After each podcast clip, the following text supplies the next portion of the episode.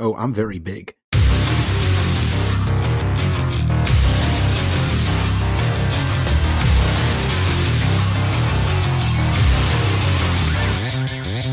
Hello, and welcome back to Insert Credit, the only show on the internet in which we weekly deliver the loudest news, reviews, tips, and tricks, fresh dripped hot from the bottom of video games themselves. In each of our 10 wild segments, we have six minutes to puncture your eardrums with the sick truth. If we can't reach a conclusive consensus within the time limit, listeners and participants alike suffer the buzzer. And now, your host, Alex Jaffe. Jaffe, Jaffe. Glory to mankind! This is Insert Credit, the show where I interview the three most important sounding people in video games I could find and ask them the most pressing questions of the day. I'm two time bicycle theft victim Alex Jaffe, and Wow. joining me as usual is other oceanographer Frank Cifaldi, Uh, what's up? truck heck driver Tim Rogers, Yeah, how you doing? okay, and gun sportsman Brandon Sheffield. that's who I am. What's on your mind today, boys? Heck. Absolutely nothing. Dog. I just Well- beat the Final Fantasy VII remake for the fourth time. Nice. oh heck! So you Which probably is- got all the dresses. Uh, yes, yes, I got the third one on this playthrough. Did you? Did you get the uh, biker boy achievement? Uh, yes, I got the biker boy achievement. I, I've I've been playing that game. Uh, obviously, I haven't gotten nearly so far as beating it one time because it's uh it's very slow paced, and I'm not you know like I'm not super jazzed on it. Um, I Ah. don't dislike it, but the, like the real struggle for me has been figuring out which which language is the least annoying to listen to, and uh, I'm curious to know Tim which one you're playing it on. I played it in English four times, and I'm about to do it in, in Japanese once. Oh, Okay. the original Nihongo. Yeah, and the uh, the Superior Nihongo. I've watched a bunch of the cutscenes in Japanese though. They're So all I've been- I've been trying all the different ones uh, because each one of them was annoying me in a different way. Yeah, And uh, I've pretty and oh, and through doing that, I realized that the translations sure are different. wildly different. Yeah, Very different. And I watched a couple key like late game cutscenes in all the languages just to see. And Yeah. yeah, there there uh there's a really good line toward the end of the game that is just really good in English. I would play the game in English. This is an official endorsement. I think English has better writing, uh, especially as you get deeper into the game. The translators had a lot of fun. well, over here, uh, French is the one I've been I've been using French because Yeah, French is good. the voices are annoying me the least and the fact my personal feeling about the translation is i don't like it that much um, and it it feels kind of pedestrian to me in a way and so i'm uh i'm finding that playing it in the the language i understand least for audio makes me forgive the, the what i Yeah. perceive as somewhat pedest- pedestrian english more Yeah, the, that's uh that's the old uh the reason people like uh I'm just going to say people like me instead I'm not going to I'm not going to make that a collective first person pronoun. It's the reason people like me listened to music in other languages in college. Uh, Yeah. I'll admit it. You know, I'll use it. Um I think the English uh I don't know. Maybe you should try spending around 2000 hours replaying the original game 16 times in both languages and uh then then you might you might have uh you might have just kind of painted yourself into the corner where you just love the English in this game. I really and like that's the official insert credit opinion. Play the first game for 2,000 hours in two languages and then play the remake in French. Uh, here is the premise of this here show.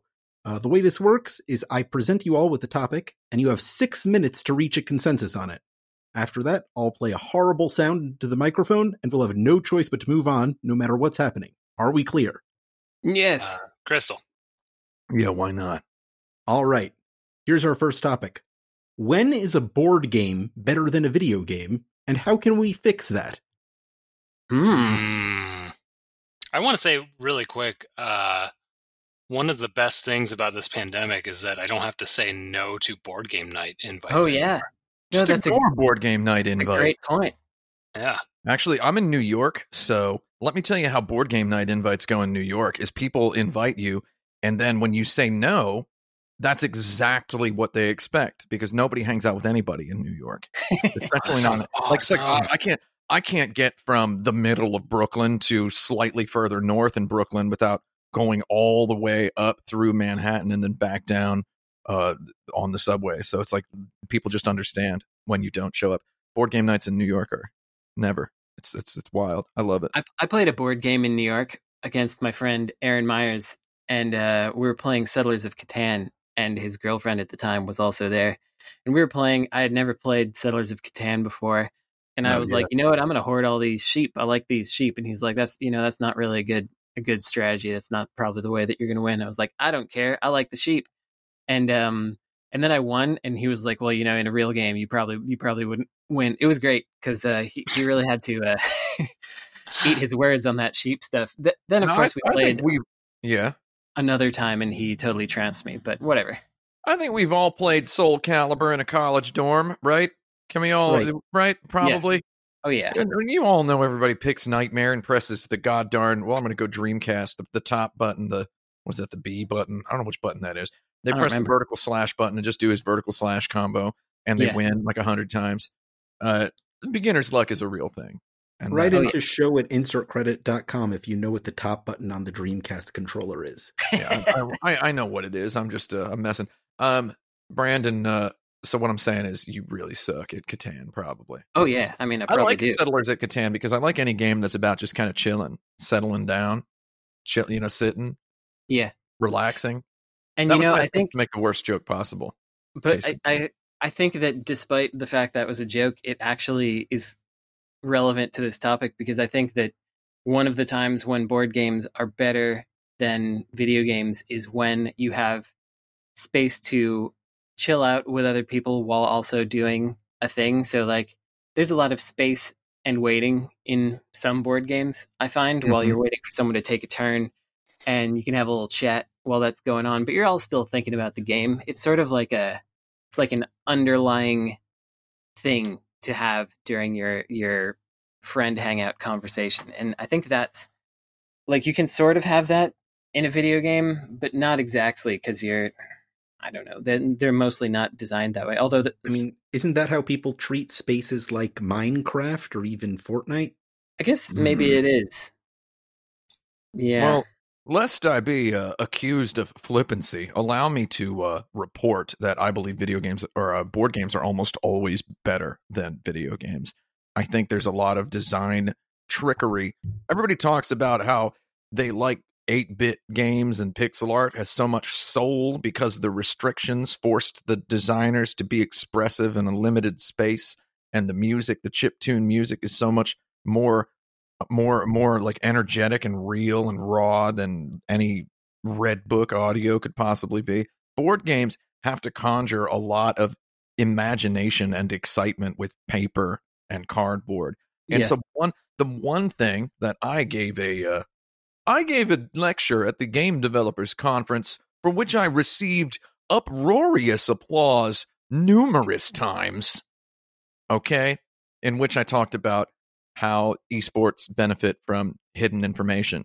And I think hidden information is just one of the things that board games have done over the past. I don't know what the board game generation, I don't know which generation we're on now, though. Hidden information is like such a goddamn thing in uh, board games. Like, I know something you don't, you know something I don't. And I've always, always wanted to make a video game that incorporated uh, hidden information about as well as a as a board game did, and that's why we had our experiment with our prototype Grabjackers, where you go in a door and you can press left and right to move to a different door, but you can't see what door you're in, and neither can your opponent. You just have to feel it. So if they see you go in the door, they know that you're in the door, and then you like if you could just graft this hidden information concept onto an action game, you can end up with something wild. Like Killer Queen, everything Killer Queen is pretty much it's based on a field game, which is sort of a board game just with the human bodies instead of pieces. So Killer Queen is an example of a bunch of board game language being used to just blow the doors off of a competitive action game in which all the information is visible at all times on the screen. It's everywhere. Um, I thought it would be fun to try to start hiding some of that information. So that's what Grabjackers was. Look up my lecture called "Video Games Are Better Than Sports." I did that one. I remember that one. I feel like it's uh, one of those things where, you know, with board games, you're sort of designing for, you're kind of designing human behavior. You're designing what the humans are going to do, hopefully, but then the Mhm. humans get to kind of do whatever they want. But you know, human humans as AI in a way, um, and I think it's it's interesting the way you can get. You have to think about human behavior more than interaction or like mechanical interactions, which is kind of a neat thing. And I guess games like Spy Party and whatever else sort of have that. And that's it. Oh my God! For God's sake! God darn it! I think we covered some good ground there. We got a Uh, this next one shouldn't be controversial at all. Uh-oh. Uh, what is the easiest job in the video game business? oh heck, Uh, oh well, according to uh, people in my sphere of acquaintances and people in my office when I worked at Kotaku.com, according to people I know, uh, making videos about video games that are about ninety-seven or sixty-five minutes long and meticulously detailed, involving about six or seven thousand edits and and uh, four to five hours of voice rehearsing and recording. Uh, apparently, that's the easiest job in the video game industry, according to people I know. So I have, uh, really that's then. true. I've heard from the internet. If you browse, for example, Steam comments or Twitter, you will find that the easiest job is uh, adding multiplayer to something Yeah. because that Oh, takes like yeah. One two weeks tops. Well, Well, usually it's just commented out, and you just have to like get rid of the the, uh, The no multiplayer. Yeah. No, Yeah, the easiest the, the easiest job is definitely uh porting Wii U games or porting like Nintendo GameCube games to the Nintendo Wii U or the Switch Oh, because yeah. for that Zelda Wind Waker all they did was export it in a different aspect ratio with a filter on Yeah. the graphics. They just hit was- the export game button. It was a oh, Right. well no wait no actually I think the the easiest job might be porting a video game to the Nintendo Switch. That's definitely the easiest job in the video game industry. Uh, well, according to one guy I saw on Twitter, who I think he was an expert, I don't remember. He said that um, the the 3D artist who did Cloud in the Final Fantasy VII remake Yes, was that it only took him five minutes apparently. he just copied it was- and pasted it from Noctis or whomever. Yeah, yeah, it was. That's literally it. You saw the same tweet. It was just Noctis. or was it Pro- Prompto? I no, forget it was no, it was it was Noctis. It's just Noctis with different hair. Yeah. So it was it was like that must that guy probably gets paid a lot, and it only took him five minutes to do that. Oh man, I, this reminded me of a thing because I was trying to play R4 Ridge Racer 4 recently, um, but it had Not a, R4, the DS flashcard, not the DS flashcard. I the, still uh, own an R easy four. to It's still in confuse. my DS. Not And, uh, uh, Obi Wan Kenobi's astromech droid. No, oh, that's a good one though. didn't know that existed myself. Sorry. Um, but so I was trying to play that, and then I remembered that the um the the like mascot avatar they have, Reiko or whatever her name is. Um, I don't remember what her name was, but wh- when the internet, and this was almost pre-internet, when they found out that it had basically the male character modeler had modeled her after his own face uh, like used that as a reference for all the expressions and stuff. The those people were just flying into a rage because they had been she had Mm. been like the hottest girl mascot on like magazine covers forever and they were like what does this mean is he gay does it make me gay who's gay in this scenario i need to know who's gay um it, uh yeah that's that's Nobody leave this room until we find out who's gay here. so, so the easiest thing to do as a job in the game industry is make people think that they're gay or someone else is gay. I guess. My mom could do that job. Uh, or she could, or she could, she could tell you, she could tell you who's gay. Is what I mean. She could, she could easily. She just she knows every be gay. right. She just has she- to call it. She knows every gay person in the world. I think she, she might be right sometimes. I mean, if she does it at least like, I don't know, two or three times a day, uh, five times a day, ten times a day, she's bound to be right eventually. Another thing that the internet has taught me is that um, modeling and animating Pokemon is very easy. oh, it's Oh, so easy. Yeah. so that could be a really kind of, you know, To be fair, job. there's only like there's only like Yeah. 700 of them. Yeah, Yeah. exactly. Yeah, They could just they could use some of the enormous money that they make uh, from having one of the largest multimedia franchises in the world to just hire a couple thousand more animators. as long as the animations don't look like the animations in the previous game, then we're good. Exactly. That's where I draw the line. I'm trying to think if I can actually come up with a serious answer to this question, and it's very, it's very difficult. Like, 'cause, you, you know, there's there's folks out there who are, who want to be the idea person on a team, and that theoretically would be the easiest job. Except It's not a job. if you want to, first of all, it's not a job. Second of all, if you want to do a good job at being a creative director, which is what that actually turns into, um, you gotta constantly be refining those ideas and communicating them to other people and making sure that everyone's on board with it and it just doesn't doesn't actually doesn't actually wind up being as easy as those folks think The actual easiest job is that you work at a large company so long that they kind of forget why you're there and you just have a desk for some reason. oh yeah You're in, the you're in window seat. Sakaguchi uh, circa 2001. That would have been the easiest job in the video game industry because he had uh so the easiest job is create a legendary video game franchise, take risks, bust through barriers again and again, never never make the same thing twice, always insist on changing as much of it as possible every time, risking financial ruin. Make a company from four employees to hundreds and then kind of fail at making a movie and then they'll just give you a desk and let you uh make money your same salary. That's how yeah you do that sounds right.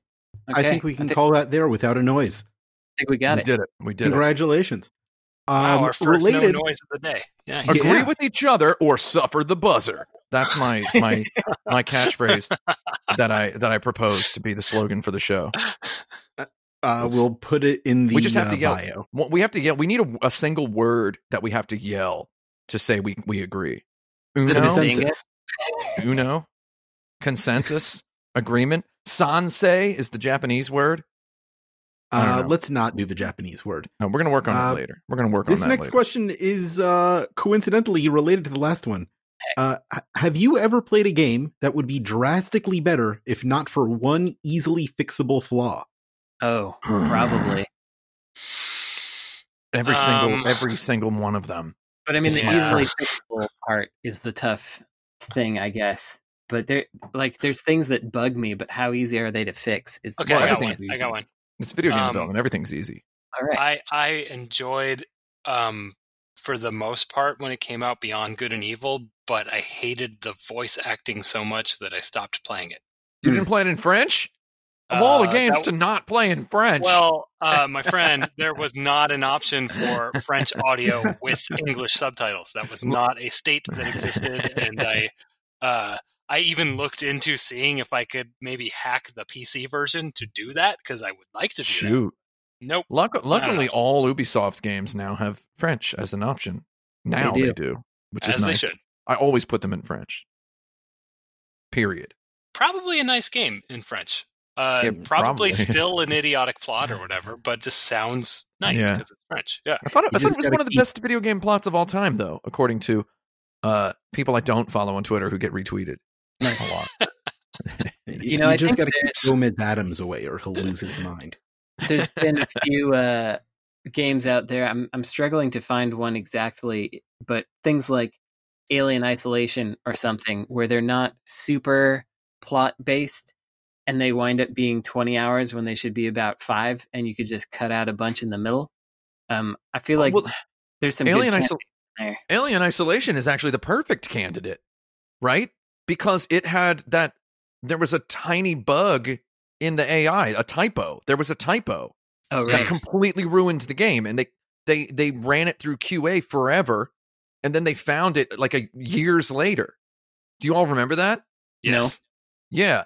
Uh, they they found like there was some problem with the the aliens AI that made it really dumb, and it it just broke a whole bunch of the pathfinding, and then they fixed it. Like it was a single typo in a single line somewhere. This is Oh, like this pretty was this was huge. Like I can't I can't I I remember when it was posted on Kotaku. I was like uh the when uh, when it was discovered, and then we we got like a we at Kotaku. I was at Kotaku at that time, and it was posted, and I was like, this story is going to be enormous, and it was sort of big, but it wasn't. Uh, wasn't the biggest. I feel like that story should have been like 10 million hits or whatever. Yeah, So I like that- those, those kinds of ones. I I used to do this series on um like worst bugs or coding tricks or whatever, um, where you got things like with um Wing Commander, how they they couldn't they couldn't fix this crash bug before shipping, um, and it would just crash at the end of each level Mhm. but it didn't really matter because you know you would just then select the next level and all the, all that really happened was it popped up this cra- this crash log and so they just he- went into the hex editor and changed the crash log to say congratulations uh so Yeah. it just looked like So- a congratulations pop up I actually That's want to point out that I, I looked it up and it is it is Aliens Colonial Marines, not Alien Isolation. They're yeah, the two, Alien Isolation. Yeah, very different games. yeah, Yeah. very different games, but Colonial Marines was dog dogpiled critically. Yeah. yes Like it was completely lambasted critically. And it turns out there is there is a typo. There That is was a the typo one- in one line. that was the one that had that awesome uh alien that was just like walking around with its with its hands up kind of tented like well i'm off to market. Uh i love that one. That was real good. Yeah, the the word tether is spelled T E A T H E R and it should be T E T H R. Oh. In one line of all enemies AI code. they got tethered. Oh, so there you go. That's that's the ultimate example of that's the extreme example of one easily fixed thing that would make a game drastically better. That's actually maybe the correct answer. Uh, are we all in consensus that that's the correct answer? Uh, sure. What do we What do we say when that's? Uh, we have. Uh, I, I think that's the next thing you have to reach a consensus on. so Uno, Uno, it is Yahtzee. go fish not Yahtzee. Yeah, not Yahtzee. I don't like Yahtzee that is guy. trademarked in the video game world. I'm sorry. Right. Yeah. God, that guy is he dead yet? Did he get right. hit by a bus yet? Jim Another Yahtzee. somewhat Down there in Australia, question. wherever it is. Yahtzee, I'm coming for you. Oh, that Yahtzee. oh that Yeah. Yahtzee man Yeah. I think I reviewed my uh the that video game I worked on Indivisible and uh it was frustrating to listen to the end It's incredible that he's still around I agree with his little Yeah. five minute snip fest. Is he still on the Escapist? oh yeah Oh wow! oh You yeah fool. wow! I don't want to beef with nobody, but Yeah. escapist escape the world already. One thing I really appreciated about Indivisible is how hard it worked to make Indie visible. Oh, excellent, excellent. Uh, well, I wish it- it had it- done a slightly better job so I could get paid some more money. Sure. Yeah, well, Uh, we're all looking for that big. While number. we're uh, Monday morning quarterbacking, what are some games released on one platform that really should have been on a different platform? Well, all games should be on Switch, yeah, exactly. Right. as we've determined. Um, man, I I know there's some of them out there. I'm I'm thinking like because you know how there's this kind of. uh I was talking with uh Brent Porter, friend of the show and of Tim Rogers and myself. Be About- port. some uh there's some video games you hear the title like from the 90s and you're like well that that game is definitely better on the genesis like robocop versus terminator like there's there's no way that the super nintendo version of that game is the best one because it's like a tough bro license game and and super nintendo's not going to let you have blood it's going to be less gritty somehow and all that kind of stuff so i think there's probably some ones in there that should have like I would say that the uh the Highlander game on Jaguar CD that I always talk about liking, which is kind of a crappy game, but I really like it. That game would be better on any platform so that somebody would play it.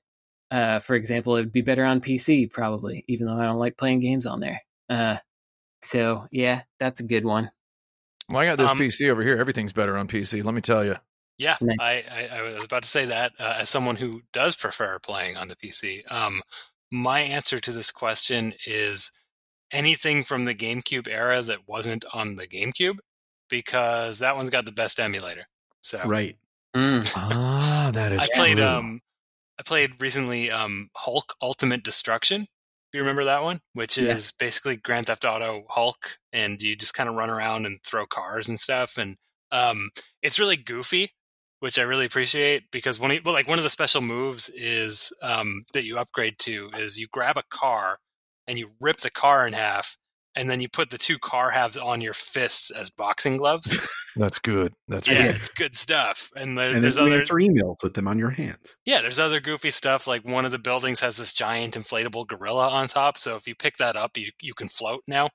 Um, another good thing is there's a bonus game where like you're on a you're on a building and a helicopter just comes in front of you, and you got a big like like light pole or something in your hands, and guys just conveniently just jump out of the helicopter in front of you so that you could swing at them like baseballs. Yeah, just Um, baseball, and that's good. Yeah, good game. Um, it was actually sort of the prototype of prototype, if you know prototype, and Yeah. unfortunately, that one's Prototype. way more serious proto. and gross. Uh, Yeah. So just play Hulk instead. But Hulk. point being that the the the uh, the setup playing playing it on that that dolphin there was just so nice. You just load the game up, and it's like, "What's up? You want it to be in widescreen? All right, here you go. You want 1080p? Cool. It just works. It just magically works. And you can even do weird things like if you have your mouse uh, going, you can I think like right click on the mouse and just move the camera wherever you want, so you can see behind stuff.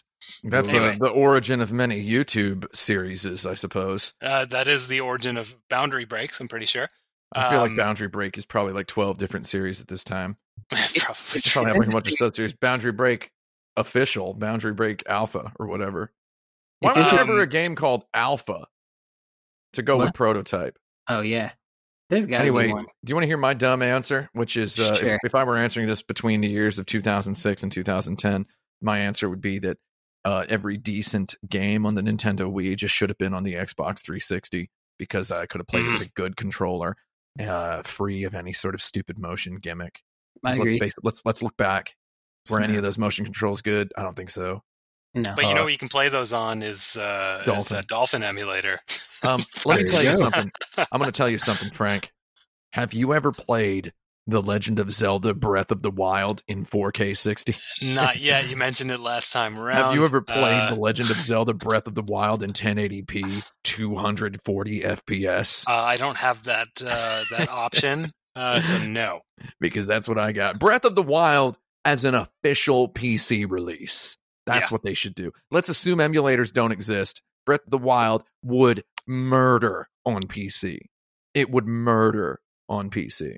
Can we all agree on that? Yes. Yeah, I mean, actually, I kind of wonder why, since Nintendo is doing mobile stuff, why not do PC releases? Like, what? because they benefit Microsoft if they're on Windows. they got maybe? those. They got those evergreen brands. They're they're very confident in their brands. All I, I mean- ask is that they make a, a goddamn backward compatible console in the future that PlayStation Pro slash Xbox One X is their Switch games. That's all I want. Doesn't have to be tomorrow. Doesn't have to be next year. Just let Breath of the Wild be 4K 60 on an official Nintendo console without having to repurchase or wait for their precious little update remaster masters to remaster it. Right? Yeah, There, or just put it on PC. yeah, Right. give me give me that hot PC version. 1080p, I mean, 240 I- If uh, Apple buys Nintendo, maybe it'll be a Mac exclusive. Ooh. yeah, we should ask a different once a month. We should address the question: Who should buy Nintendo this month? Yeah, who should buy Nintendo? I- Elon the- like, Musk. That's the answer this week. man, sure don't like that I don't- guy. Just let him do This- it. I don't know. This week's Nintendo owner is Elon Musk. God, All right, let's move on, shall we? All right. Uno. Sure. Uno. We got Uh, the if you were part of the Yakuza from the video game series Yakuza, what would your specialty be? Singing karaoke. Mm. Run, I'm gonna run the club that Tim sings karaoke in. I'm gonna be one of those people that's just. Oh, actually, I'm gonna be several of those people that's outside being like, "Huh, looks like a bomb went off over there. Wonder what How that's much do you think that pays? It's probably a lot. Yeah. because I mean, there there's there's always a demand. They're they're Right. always out there. It's got to got to be paying something. Some is that like town crier? Is that what that is? Yeah, hear hear me, hear me. Not hear ye because I don't care about what y'all are saying. It's important to hear me and that the um oh I can't remember the name of that club that that got all crashed up. Oh well, whatever. Um what's it's, it's not Persephone, it's not Man, you know the one where people keep getting right into show at insertcredit.com if you know the name of the club from Yakuza. That got all crashed up. Yeah, that got all crashed up by by Majima's truck. He ran a truck into it. Boilers, A goddamn club gets crashed up somewhere in the Yakuza series. Yeah, It gets I've- crashed up. I've been thinking about that, and uh, le- I, I have had some thoughts about like what would if I were in this world, what m- would my role be? And realistically, I would probably be one of those people who is like pretty dedicated to doing things the right way, and then who gets shot. Like Mm. I feel like that's probably what I because I always see those people, and I'm like, yeah, this guy's this guy's on to it. He's he's he's trying to do the right thing. I bet he's gonna die though, and then he does. He's gonna straight up get owned. I would Yeah. be here's here's I mean I, I don't know. See, this is asking any sort of a question of fantasy role playing. Who would you be in blank? Is uh it's, it's interesting. First of all, though, uh, uh it's it's often just a, a venue for the person to just uh wishfully think. You know what I mean? Yeah, So let me wishfully think. Here's who I would be. I see myself as the fat daddy type yakuza. You know, okay. the fat daddy type, the one who's uh he's walking like sitting in a first. tatami sitting in a tatami mat room closed off and i've got like really hot like 22 year old dudes who wear sunglasses indoors who work at like ibm thinkpads lenovo thinkpads now obviously i'm gonna keep it modern at Yeah. like little little plywood desks out in like a really ugly fluorescent lit office area immediately outside the screen bringing me tea as I sit there in a kimono and I smoke cigarettes and I drink whiskey. The fat daddy type. That's who I would be. If there were, words, I'm talking the very top.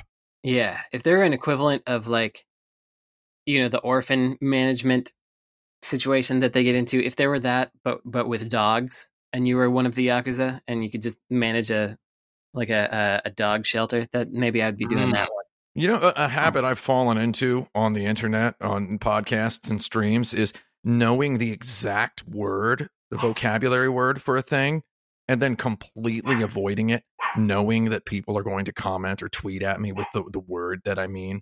I know what you would call the fat daddy type Yakuza. Not going to say it, though. Not going to goddarn say it. I can say it in Japanese. If you do, you know where to send it. Uh, show at insertcredit.com where Yeah. uh, I will read it and no one else. Pedantically Some other people might look at it someday. Maybe. The Library of Congress. See, I pedantically be- hand me my hat. I'd be an evolution of Brandon's job in that I would be a random person who stands on the street waiting for a stranger to come ask me what's wrong and then have a problem that can be solved with violence. Oh yeah. You know there are a lot of those in this world. I, I have it's it's been pretty funny to you know play through all these games and be like, how are they going to get to me beating somebody up in this scenario? It really doesn't seem like it's going to make sense, and then they just do it. And Yeah. sometimes it doesn't make sense, which is fine. But uh, yeah, I don't. Man, there was this one. This is this is a total aside, but it's still Yakuza where the I don't want to spoil too many things, but there's a lady Mhm. who gets like sold into sexual slavery and then we just find out about it and and it's the reason that she has this serious problem and then immediately after finding this out and getting her out of a bad scenario uh, our hero takes her to a love hotel uh, Oh gosh. I'm not trying to hit on you or anything. And it's like, come on. You, the the developers really show their hand sometimes in a way that is unfortunate. I find, Yeah. yeah, uh, it's mostly good, but I, I've I've also kind of noticed that I think I suspect that for the American versions, they're putting some of the uh, grosser side quests toward the very end of the game and hiding them in more difficult to reach spots. I think there's whole extremely boring Twitter accounts dedicated to pointing out when that has happened. Oh, is that correct? that makes sense to me. They're managed by large groups of people and followed by like 15,000 humans with like nothing to do. Oh, you're talking Maybe about that would be. Brandon's job in the Yakuza, just like moving those quests to less accessible areas. Yeah, uh, let me get that side yeah. quest out of the public light. If you've ever been to Right. Kabukicho lately, you know that there was a. I don't know if it was. It wasn't particularly done by the Yakuza though. They sure did move a whole lot of uh, Kabukicho's side quests out of the public eye, Oh, uh, literally in real life. You know what I mean? Yeah. Place That's used to be fine. gross, and now it's like tourist bonanza. It's Fisherman's Wharf of itself now, basically. I think I mentioned. Oh, I think I mentioned crikey. freak. Daddy's dead. Daddy is dead. Uh, so, video game news. Mario Maker 2 just received its final major update. Uh, leaving aside the fact that there should really just be one continuously updated Mario Maker game, Mm-hmm. what are Mhm. they holding back for Mario Maker 3? Mario TC typing, obviously. Make your own Mario. uh, Mario and Mar- looks like Mario is missing. There, why can't I make my own Mario is missing levels? Kaboom! Yeah. Uh, that's the obvious jokes. Um, well, it's it's very clear that they put Super Mario Bros. Two stuff in there, and that on the menu in Mario Maker Two, when you make a world and you choose the style, there's Mario One, Two, and Three, uh, or there's Mario One, Mario Three, Mario World, and then there's a separate little cordoned off section called Other Game Modes that just has Super Mario 3D World in it. Clearly, they were going to add another one and then they didn't. They were going to add Super Mario Brothers 2. Clearly. and then instead of actually doing it, they just include a couple Super Mario Brothers through 2 3 things in this uh, update. So, So what you're saying is the easiest job in the video game industry would be adding Super Just- Mario Brothers 2 to Mario Maker 2. Clearly. No, I Yeah. mean I mean in all seriousness, they're probably just going to do it in Mario Maker 3. Uh they're I mean they're probably they probably were going to do it and then they didn't. It says other game modes. And then there's just one with an empty space next to it. It's pretty obvious they were going to put another one. What? Those punks. Um, it's whatever. obvious that they were at least planning the ability to put more, but I don't I don't know if they were Yeah. definitely doing another one. Um, It's plural and there's an empty space. yeah. There- there's a two by two grid of Mario 1, Mario 3, Mario World, and New Super Mario Bros. And then beneath it, other game modes with Super Mario 3D World taking up one space with an exact space next to it. And then Listen, the all the pieces the are there. And all, the pieces, pieces. are there. Every I think- single goddamn piece. A commenter on the internet would call that definitive proof. Definitive, definitive proof.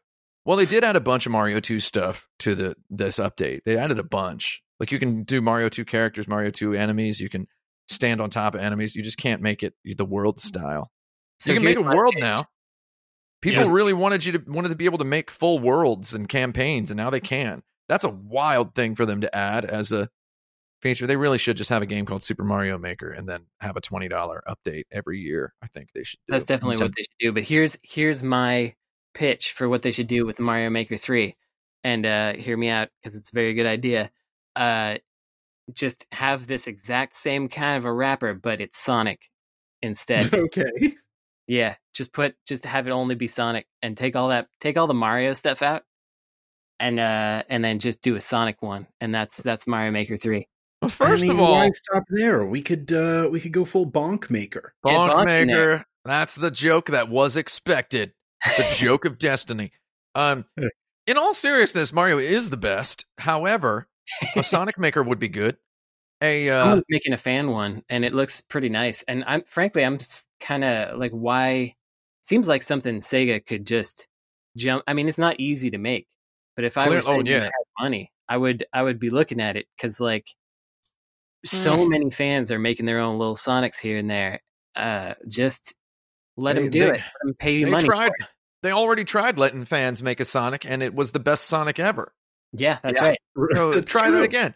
Uh, maybe maybe the fans know a little bit more than you guys. Uh, you know, over at Sega. Yeah, I if guess you're Sonic listening. Mania was a Sonic maker. Yeah, exactly. in a way. It was. It was basically the uh, an Uber Sonic maker. Yeah, but I think Sonic maker- level design is I don't know, like it's it, it takes a lot longer to get to the candy. You know what I mean? Like with with, Yeah. with Mario, you can just put a, whole- a whole bag of Skittles on the, the screen at once, and and a lot of stuff happens. But If- I if I can, if I can. Oh, sorry. yeah, go ahead, please. Uh, if I can say two things. Number one, seriously, the hardest job in the video game industry is uh, anything related to UI. Uh, Super Yeah. Mario Maker is a ton of UI. Not only that, it is some of the best UI uh, ever to exist in the video game industry. It's incredible how nice and thoughtful and intuitive the yeah, they did is. put it together. Uh, so the other thing I was going to say, serious question, Brandon, have you played Mario Maker 2? Have you checked it out? It's Uh, incredibly, it's incredibly good, and I think you would have a really good time. So I played it. I mean, I, I looked at it a little bit. I didn't look at it too much. I looked at it enough to see that the UI was pretty clever, and they they lead you to learn how to do stuff in a way that's much better than, for example, that Dreams game, which is so Oh, yeah. Complicated. oh Um, man. but, uh, I I streamed Mario Maker 2 and I got a comment on my stream chat or on the YouTube that was like, now that Dreams is coming out, do you think Mario Maker 2's community is going to move over to that? And I was like, no, What? what? what? Yeah. How? Where? Like, how clueless are you? To, to I mean, was that a, was that a great joke? Like, I don't know. Um, I mean, it's they're different goddamn things. Uh, but different. Mario Maker 2, one of the best experiences I ever had with video games was uh, uh, against Kotaku's wishes. I streamed for four hours one day in the middle of the day, just letting Kotaku's readers send me codes for their own Mario Maker levels, and I played them and critiqued them. And there was just a bunch of really chill levels people made for their girlfriend's birthday or whatever. It's a whole lot of stuff like that, and uh, there's just so much stuff on there. It is just a, a god darn bottomless well of video game ideas and content and fun.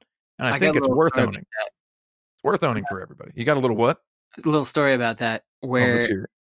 uh, my girlfriend she wanted it so that she could make levels and kind of mess with me uh, like make levels and have me play them kind of thing which is what people like to do that's the whole point of it um, and so she made one level that was supposed to trick me to do something but i never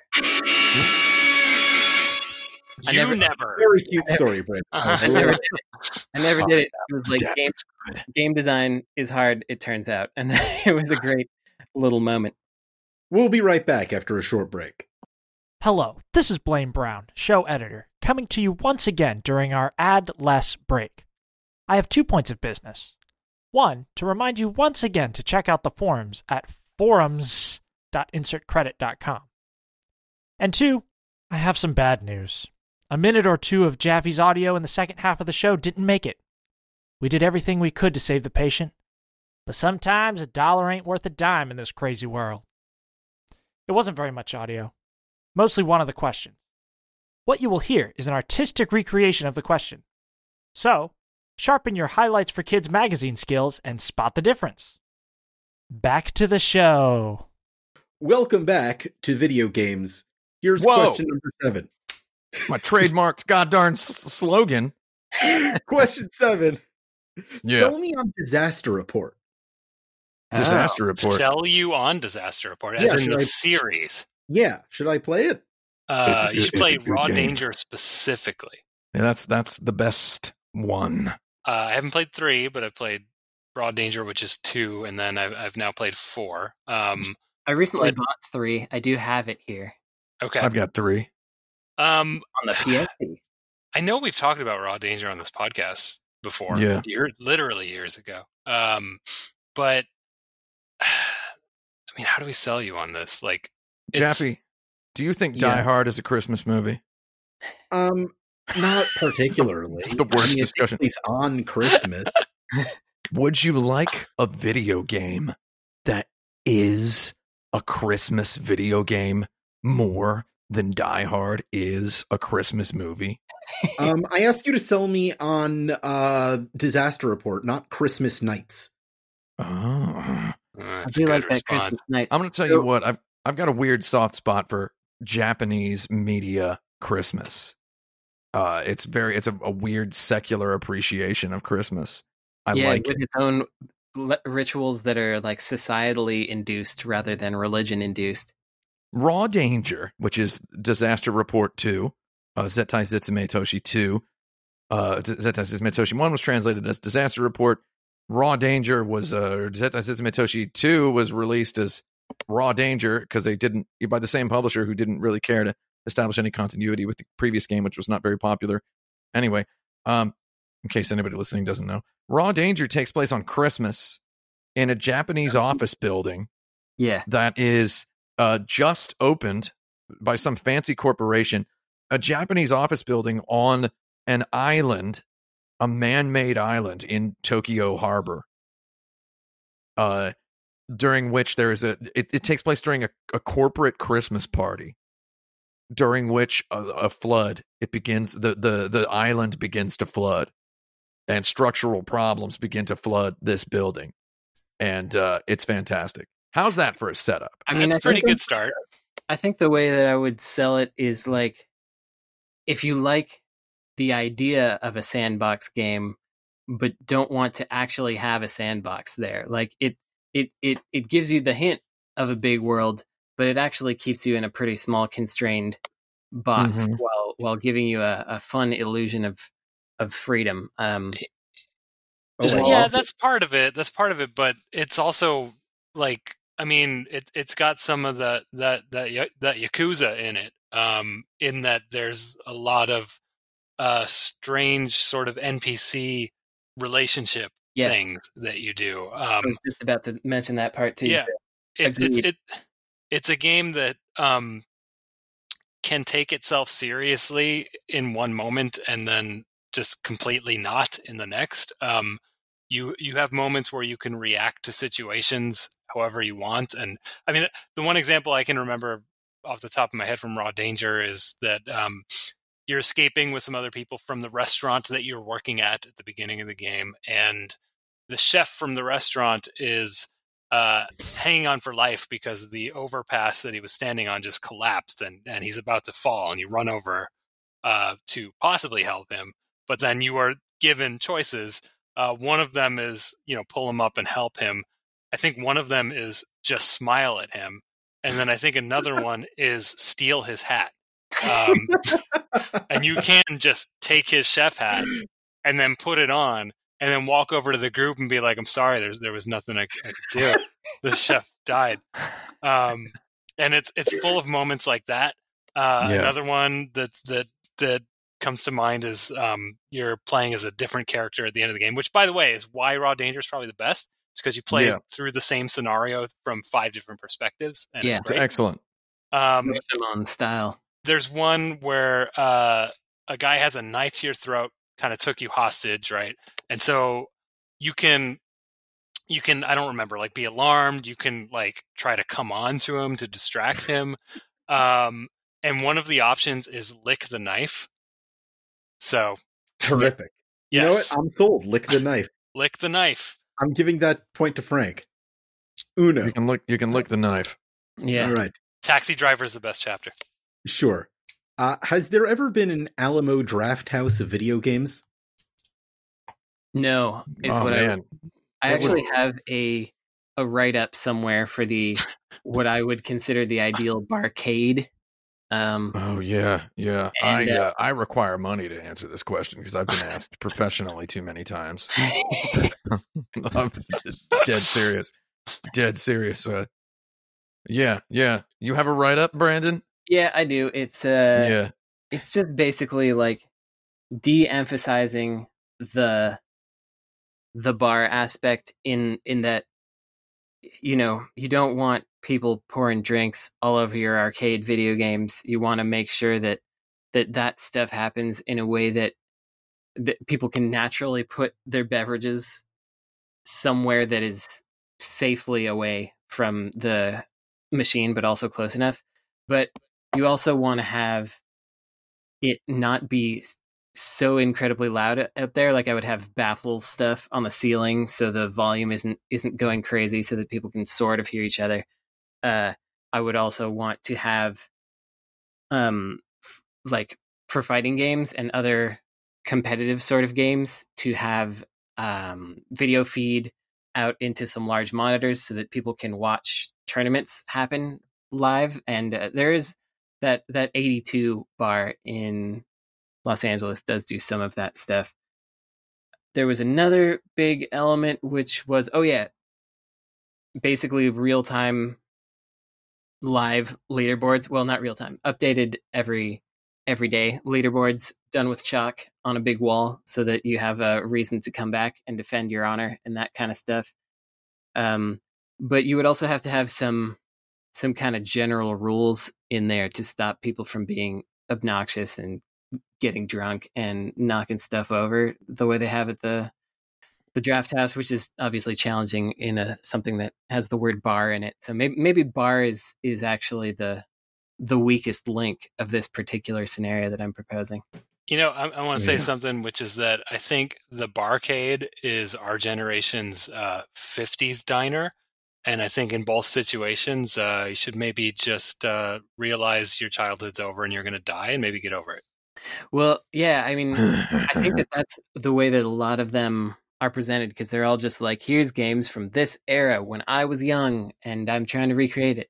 But I do think there's a way to make it fun for a wider swath of people and and Yeah. it doesn't have to recreate that that old arcade feel. It can be done in a way that's new and different, I think. But if it's the Alamo equivalent, uh, then it does have to present it uh, as it would have been, right? Because the like one of the promises of the Alamo Yeah. Drafthouse is that it's you know 35 millimeter film in, in like a theater environment with stuff that plays before the movie.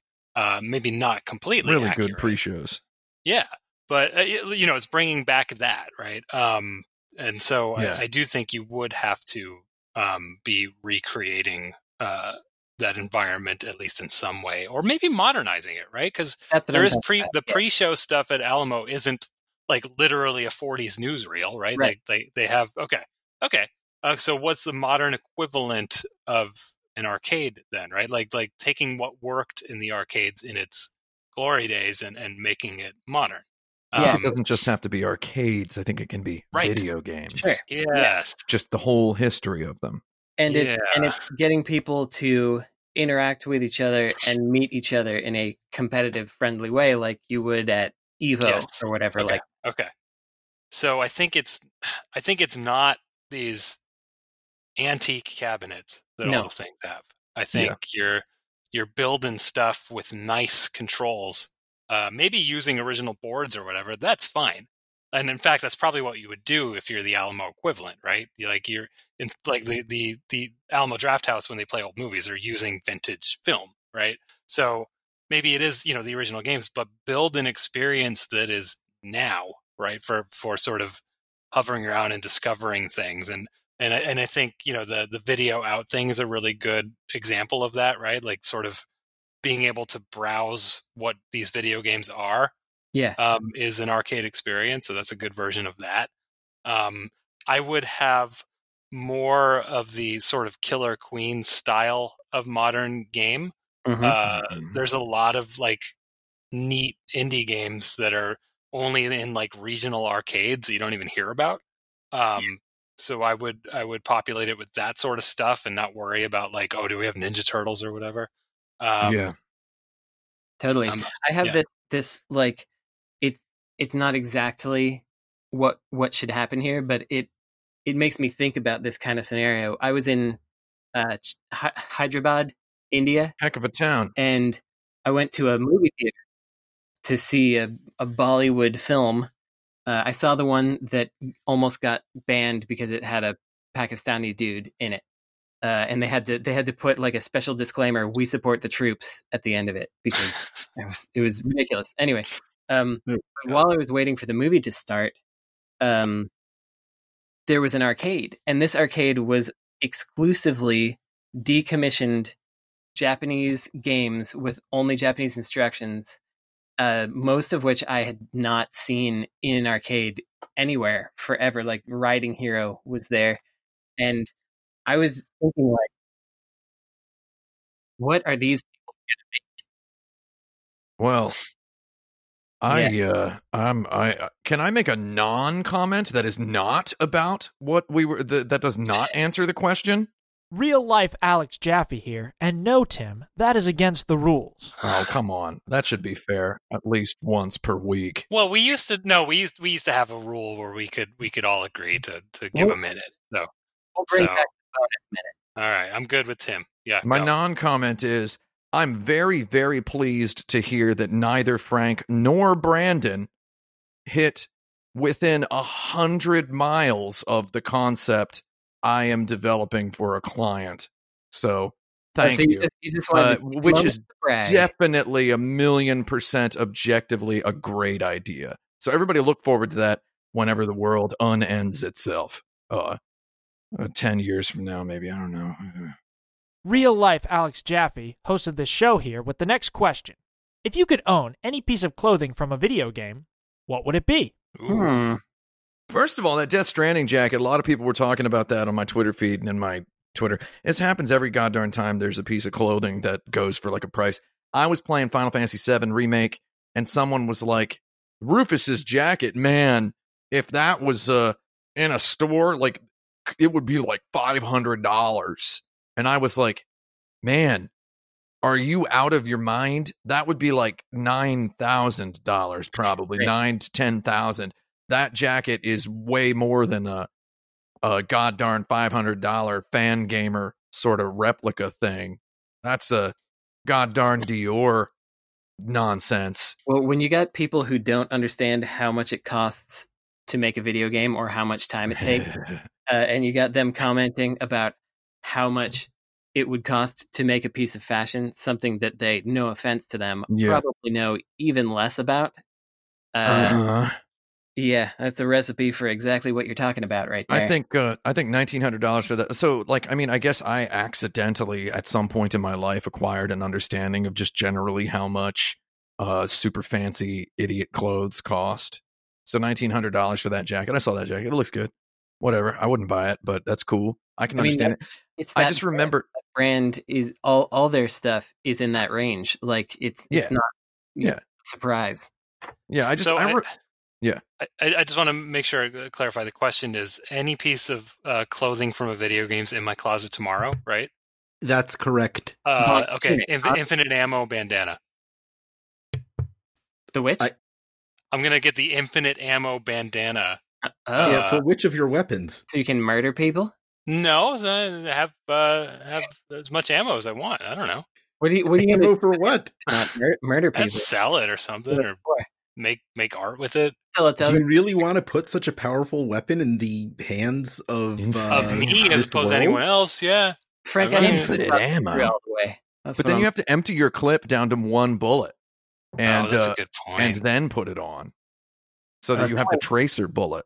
Someone sounds got uh, very annoyed at me recently because we in the video game industry colloquial re- col- colloquially refer to magazines as clips when a clip is something that it, you put into a magazine. Like a clip is a set number of bullet in a little Sure. um, little Mhm. wedge that goes into a magazine. But clip Oh, that explains why Frank wants this. He wants infinite magazines. that's right. Oh, infinite All magazines. I get it. Um. Anyway, I want Bonk's toga. Oh, that would be a good one. Wear that. I just now. want to talk about this Death Stranding jacket.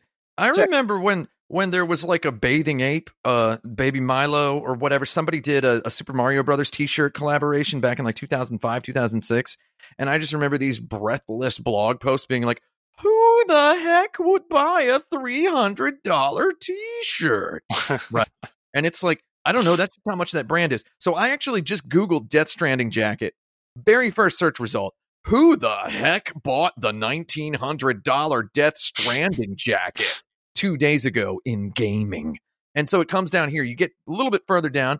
It's uh, designed by uh, by Errolson Hugh of Acronym, right?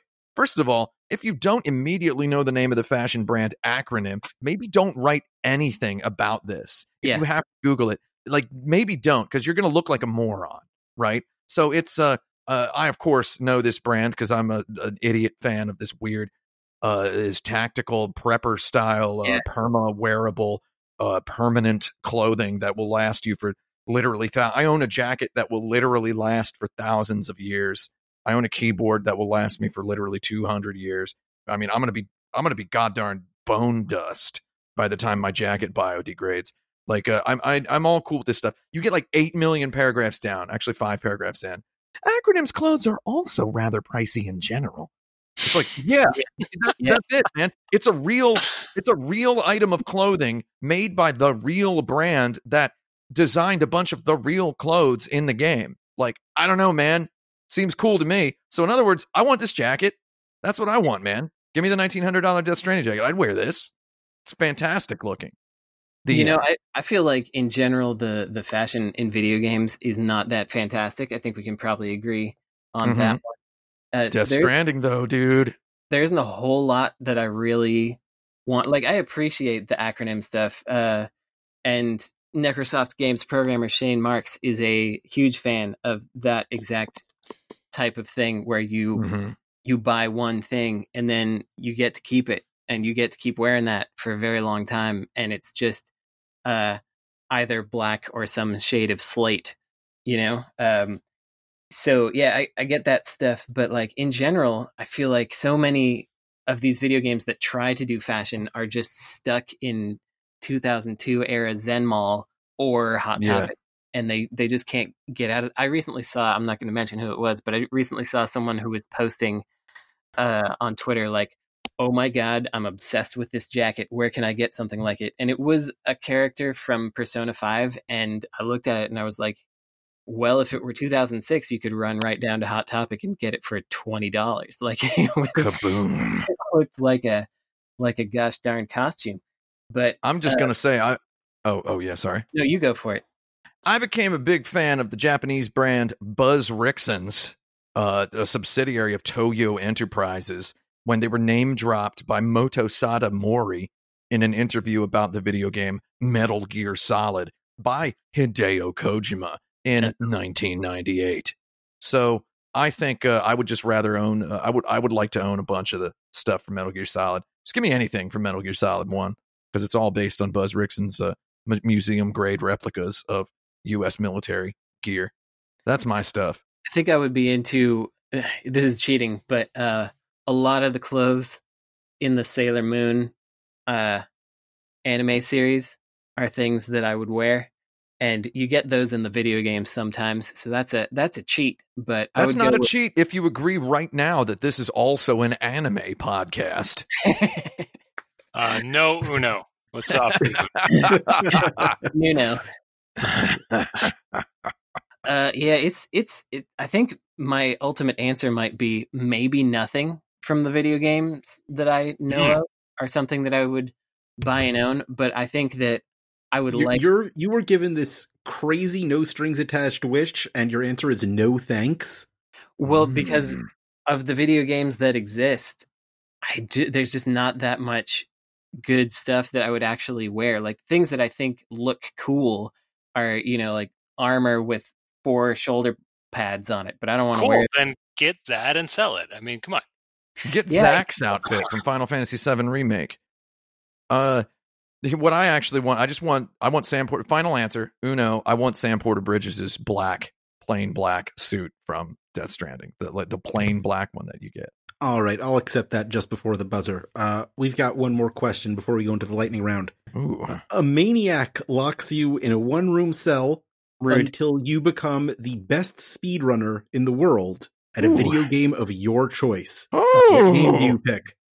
Hmm. good question. Uh, well, I'm probably gonna pick that like short path game because uh, it's short and I could get out of that cell quicker. Uh, Wait, if you game? tie the record for best in the world, it doesn't count. Yeah, Uh, because because that's the thing. Like it's like, oh, Super Mario Brothers, you beat it in five minutes. Like, well, people spend years to save two frames.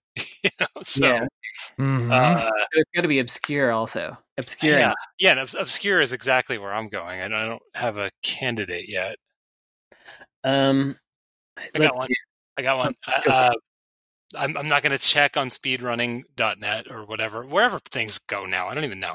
Um, but uh, Alf on the Sega Master System is Good about game. a five minute game. That's actually it's not good, but it's kind of interesting. Um, and I once jokingly tried to uh, map it out as a speed run because I was like, no one has posted anything, so I'm gonna I'm gonna be the champion at Alf on the Master System. Um, terrible game, but I think it would not be that hard to uh, to put up the uh, the top leaderboard spot and uh, um, and I hate myself, so it'd be fun to punish Uh, myself. the world record on Alf was last set three months ago uh, for five minutes nine seconds. Ooh, Uh-oh. that's, that's that's rough. Okay. Yeah. That's, that's So all, all, all you need to do is become for the rules of this contest. All you need to do is become the best. You need to set the record, and then you can be let free. It doesn't matter if somebody breaks it immediately afterward. right? Exactly. Well, buddy, I've got PR connections, so an unreleased video game. Kaboom! I win. Oh, boy. you wouldn't have in this uh, in this in this room. You wouldn't be able to get them. That's not. Uh, is, uh, where was that stipulated? Yeah, I didn't. the Where was that? Where was that stipulated? Jackie, you said what, what was the room description that you said? Um, it, it was a single room cell and uh, I did not give any uh, specifications as to the n- the variety of video games he has All you- yeah. to. All he specified was the game of my choice. Well, Game of I my choice. True. In that case, I would do one of my unreleased video games like that. Give me a PC and I'll make a game. No, you can't. You can't put your hand on top of the baseball bat nubbin on my IQ test blasting answer like that. I feel like if we're well, that was actually my first answer. My original thought was that, but I was like, that's not within the spirit of the question. So I'm if not. you didn't isn't say it, you spirit of the didn't spray it. Yeah, I, well, I did it after because you know. Anyway, No, I, I kind of hate this answer, but I have to admit I did not stipulate that you couldn't do that. But you know, it'd be a good one if if we're if we're uh, if we're uh, done with these these jerk off answers is uh, Thank you. is uh, a text adventure because I don't think people really speed run those, and I Yeah, type pick- pretty yeah. fast. Pick one people don't speed run. That's Yeah. probably what Jaffe wanted us to say, something like that. I'm not Something like fast that. Enough. I gotta Though learn. if there were though if you're talking a video game that I'm going to be forced to play a lot until I become good at it, like if you're going to answer this in a nice a spiritually nice way, a game I would like to get good at. Well, how would you answer that? Who would who does anybody have an answer off the top of their head? Game you would just Hmm. like to get good at. so I would love to be good at Castlevania Bloodlines. That exact one. No, let's just say Rondo of Blood. I would like to be the world's best Rondo of Blood player. It's never going to happen, but there it is. my first thought was uh, Splatterhouse for the TurboGrafx PC Engine. Um, Mhm. I'm already pretty good at it to where I can give specific pieces of advice on how people can do better. But there's some stuff that I just can't do well enough, like the slides. Uh, I can't do them consistently or or properly with a PC Engine controller. So that would be one that I would enjoy getting better at, and it's it's the one that I'm closest to being able to do right now, which is probably more within the spirit of the question. I'm gonna say Symphony of the Night seems like it'd be a cool one to say that I'm I'm I'm really good at. I think the movement in that game is really nice, and I think there's enough variety in there that it's it's a little bit hard to get bored. Um, but also, I think the most fun one for me to watch people speedrun is Mario 64. I Oh, think that's a good one. The, the the way that that game's routed out is just exquisite, and it's like it's it's just about perfection of movement, and it looks really cool when you do it. So that Yeah, would be a like cool one to be able to do. What, what the ones that are not fun to watch are the ones like there's a couple Zeldas and uh, I think Turok 2 where the optimal way to play is to look at the wall at all times Yeah. so that like the frame rate stays low. That blows. That's just Yeah. the worst. It is not fun. But that's what's cool about the Mario 64 speedruns is that for the most part, the way the fastest way is to be really good at the game as intended. Yeah. Man, I- Rondo is 21 minutes and 17 seconds is the world record for Rondo Nice. Blood. That doesn't seem doable, but it doesn't seem impossible. I think I like it. the Splatterhouse one is in the like sub eight minute or around eight minutes, which is. But the, oh wait, no, that's for a tool assisted speed run, so that's different. Uh, yeah. Um, Uh, for not- which not system? The one. TurboGrafx, the Yeah. arcade. Turbo. Uh, the TurboGrafx record is 21 minutes, 27 Ah. seconds. Okay, Yeah, that's, see, that's that's good. So Rondo's 21 minutes 17 seconds. It's like the length of a of a sitcom episode. So I think we've I'm established It- our what It, it was beaten. Uh, that that was the most recent submission, but the record was set a year ago at 12 minutes 57 Yeah, seconds. see, that's what I'm talking about. for There we go. Ron- There you Rondo. That's probably Maria. No, that's for for, uh, Splatterhouse. Oh, for Splatterhouse. Okay. Yeah, but Maria, Rondo- she's, she's a little faster. Yeah, Rondo of Blood Richter, twenty one minutes. Yeah, I like I like I think that's the perfect length for a video game. Is a game you can skillfully speedrun in uh twenty two minutes. So it's something, yeah, that you just kind of pick up for comfort food once in a while once you're good at it, right? You just kind of play through the thing. Yeah, like DuckTales would be a good one. One hundred DuckTales would be a good one. one hundred percent Rondo Richter only, forty six minutes, thirty six seconds. Not bad.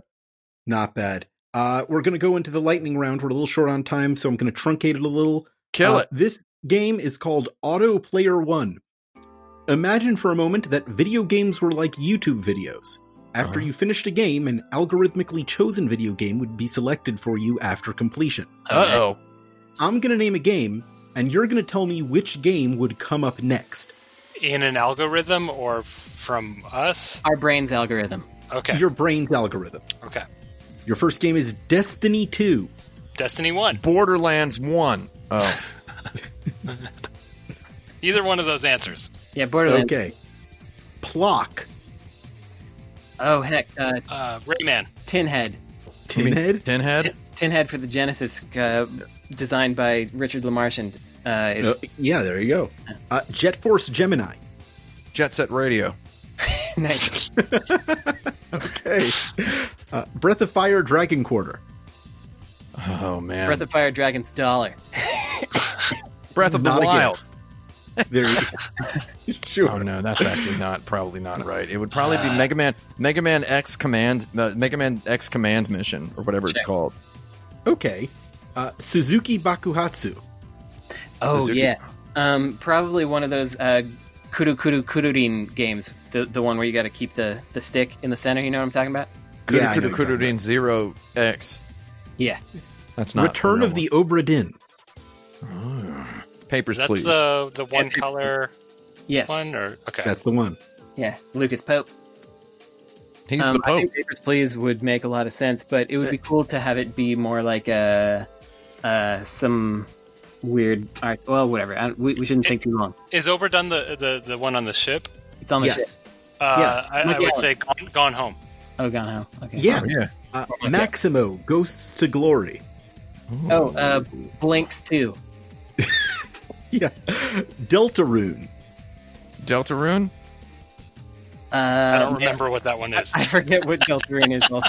Deltarune is the sequel to Undertale. Yeah, it's the Oh, ongoing right, yeah. in development that's sequel to Undertale. Oops. I think it would be uh, R-Type Delta, probably. Sure. I'm just Earthbound, I, I have bad Earthbound. experience with algorithms usually. Is all. Yeah, that is usually how algorithms work. Whichever is the is is the new um, Stardew Valley like that Chucklefish is making, but with witches. That, I think it would be that one. Thought it was a space Octodad. One. Octopad Traveler. Monodad. No. Uh, Noby Noby Boy. yes. Yeah, Yes. Nubby Nubby Boy. Good. That's a good one. And finally, Kingdom Hearts 2 Final Mix. Uh, a big Final pile Fantasy of VII crap. remake. Final Fantasy VII remake. That's yeah, the real that's, that's exactly correct. Steaming tongue. And I think that makes Tim our winner this week. Uh, Tim, Oh. you're going to choose the first topic in our next episode, so get ready Uh-oh. for that. Look Uh, out, everybody. I think we did a pretty good job here for our uh, sophomore comeback. Uh, but we'll uh, continue to refine this with the feedback that you send to show at insertcredit.com. Maybe if you ask a question, it'll make it on the show. No guarantees. They might all be stupid. None Uh, at until all. Until next time, I'm Alex Jaffe. I'm Oh, Tim yeah. Rogers. And Yeah. I'm Brandon Sheffield, and you should join the forums at forums.insertcredit.com. uh, I'm Frank Cifaldi, and yeah, sure, go do that. And we've decided the sign off this week is, well, whatever. Who cares?